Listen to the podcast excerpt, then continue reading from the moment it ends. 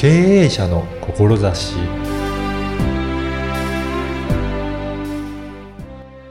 こんにちは、小ラボの岡田です。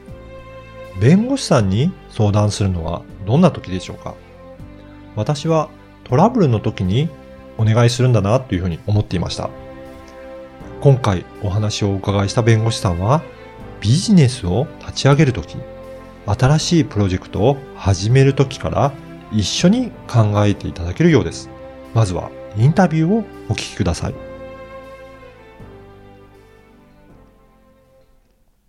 今回は、ひとみや総合法律事務所代表弁護士の石橋敦さんにお話を伺いたいと思います。石橋さんよろしくお願いしますよろ。しくお願いします。石橋さんは、あのーまあ、弁護士さんということなんですが、はい。えーどういった仕事の仕方をされているのか、ちょっとそのあたり、あのーいろいろご紹介いただきたいんですけど、逆に岡田さん弁護士でどういう仕事されてると思いますか？あのー私のイメージでは何か問題あった時に、ああ、なんか助けてってお願いして、ね。助けてもらうイメージですね。なんか一般的にはこう、やばい状態になった時に、はい。弁護士だっていうのがイメージとして多いと思うんですけど、はい。僕やってるのは、そうなる前のうん。タイミングで、えっ、と、まあ、主に企業さんのはい。顧問としてお仕事させていただいてるんですけれども、うん。その会社さんの事業が、まあ、よりよく成長、発展するためにはどうしたらいいんでしょうかっていうところで、うん。えっ、と、お仕事をやらせていただいております。そうなんですね。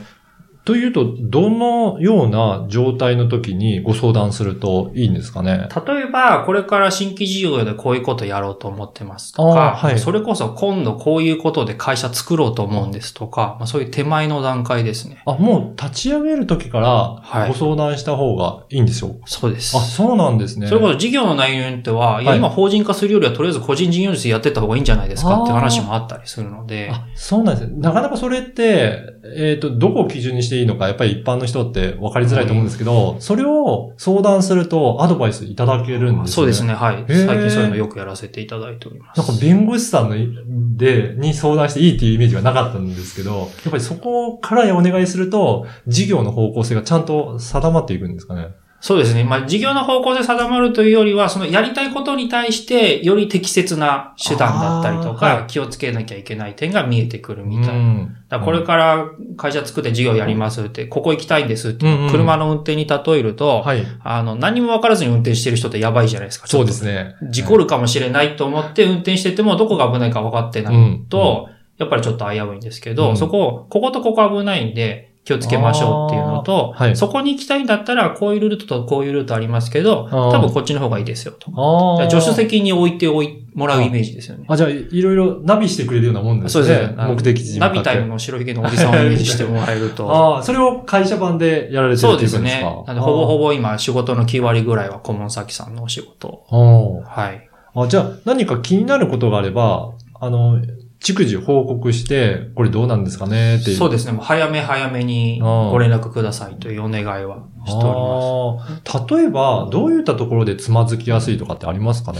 うーんと、例えばですけど、うんあの、えっ、と、システム開発の仕事をしている会社さんがあります。はい。でも案件決まってきました。うんうんうん。で、も契約もこういう内容でほぼほぼ固まってます。はい。チェックお願いしますあと、あはい。遅いんですよ。契約書のチェックの段階だと、もう、まだ、もう遅いんですか？あ遅いんですか？これって、シシステム開発で行くと、はい。はい。例えばですけれども、いわゆる請負契約っていうものと、はい。まあ、業務委託って言われた準委任契約って言われてるものがあったりするんですけど、あの、ものによって全然違うんですよね。ね。すごい難しいシステム開発案件の場合って、そもそも何を作るかっていうのが、はい。契約締結段階では見えてないんですよ。確かに、そこの企画から一緒にやりましょうみたいなのありますよね。で、打ち合わせしながら、はい徐々にこう定めていくみたいなものだったりするのに、うん。もうこれ作りますみたいな約束を契約書でしちゃってると、そこでまず認識のズレが起きちゃうっていう。ああ、確かに。あの、作ってもらう人はできるだろうぐらいの感じではい依頼するけど、実はそれ、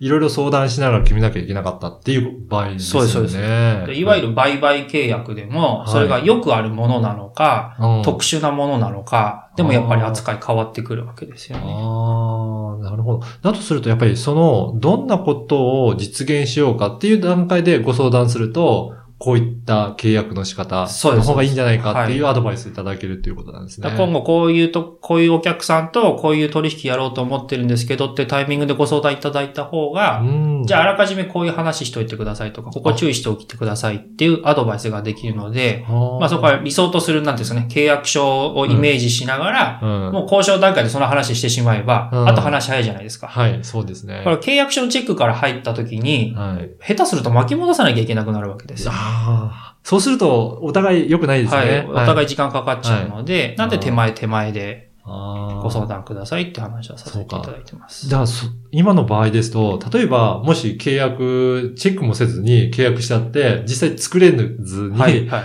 問題が起こってから、あの、弁護士さんお願いしたら、もうそもそもの契約がダメだったら、もうどうしようもない、はいあるということですね。もうだから、えー場合によっては裁判しないと決着つかないということになりますし、そこで登場するわけではないんですね。そのもっと前の、どんな事業をするかのところでやっとけば、もうそもそもそういったトラブルにもならないっていう。っていうところに僕は自分の力使いたいなと思って。なるほど。まあもちろん最悪そういうね、うん問題発生して、もうどう解決しようってなった時に、ちゃんと解決するっていうのも大事なことなんですけど、防げるんですよ、大体は。そそういうことなんですね。はいああ。だからやっぱり、その問題が起きてからお願いするんではなくて、そのき企画の段階からお願いしておくと、後で相当労力かかるものが、ちょっとした労力で、まあ、トラブルを防げるような、になるっていうことなんですね。そうですね。もちろんトラブルなくね、終われば、それに越したことはないんですけど、やっぱ起きちゃった時の時間と労力とお金、どれぐらいかかるかっていうのが、多分一般的に想像されてる方の、うん。もう10倍ぐらいかかると思うってもらって。特に時間と労力の部分ですね。そうですね。はいやっぱりそう、裁判になったりしたら、本当に労力もかかりますもんね。裁判になったら、こっちでね、間うん。裁判所に出す書面のチェックをお願いしたりとか、はい。相手から出てきた書面のチェックをも、やっぱ確認してもらう必要があるので、はい間違いなくまずそこで時間取られますし、ね。証拠がいっぱいあるような事件だとすると、うんこういった資料ありますかとか探してもらったりとか、は場合によっては整理してもらったりとかっていうしなことをしなきゃいけないのであ、うん。その時間普通にお仕事してたら。どれだけですかっていうのうは、ん。売上とか利益がそれこで生み出されるものを、そういった裁判の時間に使わなきゃいけなくなってしまう。なのでやっぱそこ時間とお金って手秤にかかっちゃうので、うん確かに。ああ。はい。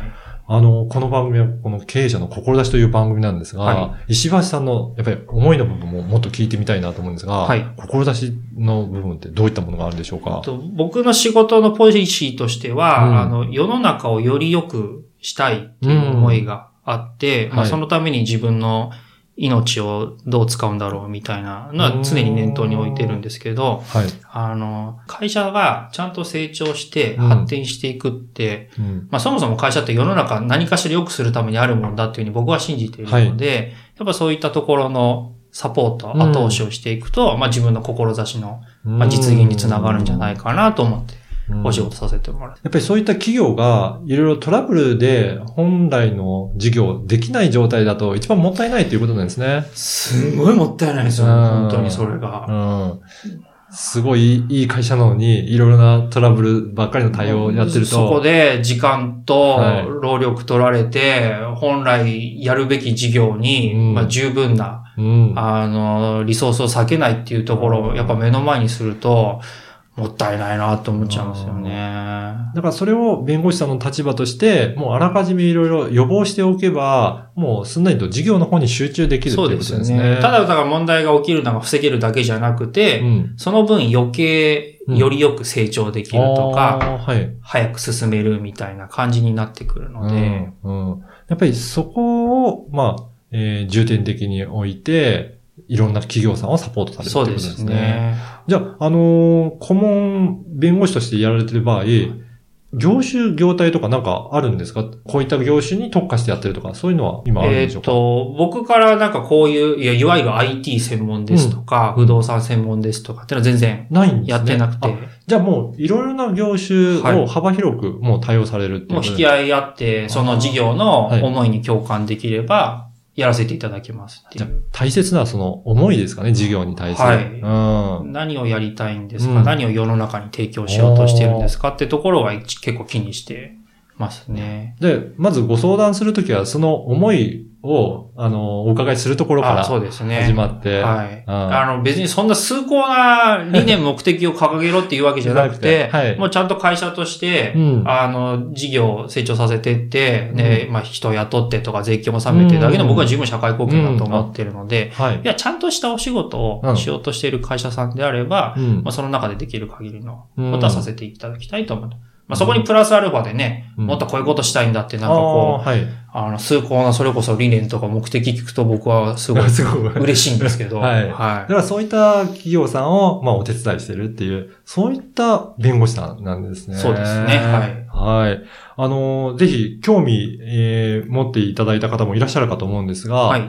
えっ、と、何か、あの、ご相談をしてみたいっていうような方いらっしゃった場合は、どういうふうにお問い合わせするといいですかえねっ。と、一応事務所のホームページがあるので、はい。基本もうご紹介で僕仕事を受けちゃってる状態なんですけど、はい。あの、このポッドキャスト聞きましたっていうふうにお電話いただければ、はいあの、対応はさせていただきたいとわ思いますかりました。のであの、このポッドキャストの、おあの、URL を、ポッドキャストの説明文にも記載させていただきますので、あはいそこからクリックして、ホームページチェックいただいて、ああはい。ぜひ、あの、ご相談いただければと思います。はいその際にはぜひ、ポッドキャストを聞きましたと。いうことをお伝えいはい。であればただいて、遠慮なくお問い合わせいただければ、はいできる限りのことはしたいと思いますので。はい。いろいろご相談いただけると思いますので、ぜひ、はいチェックいただければと思います。はい。はい。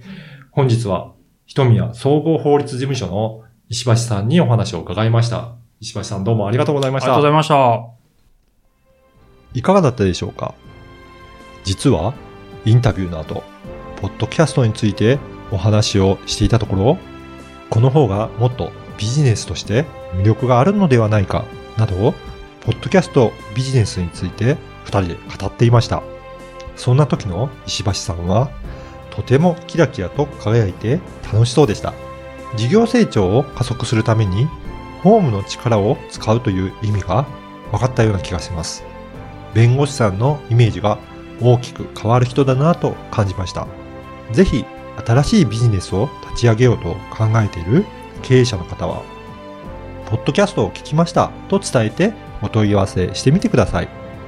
普段はご紹介だけでしか受け付けていないようですので、チャンスです。そして、声ラボでは、ポッドキャストの活用方法が学べるセミナーを開催しています。声ラボホームページからお申し込みください。ではまた次回。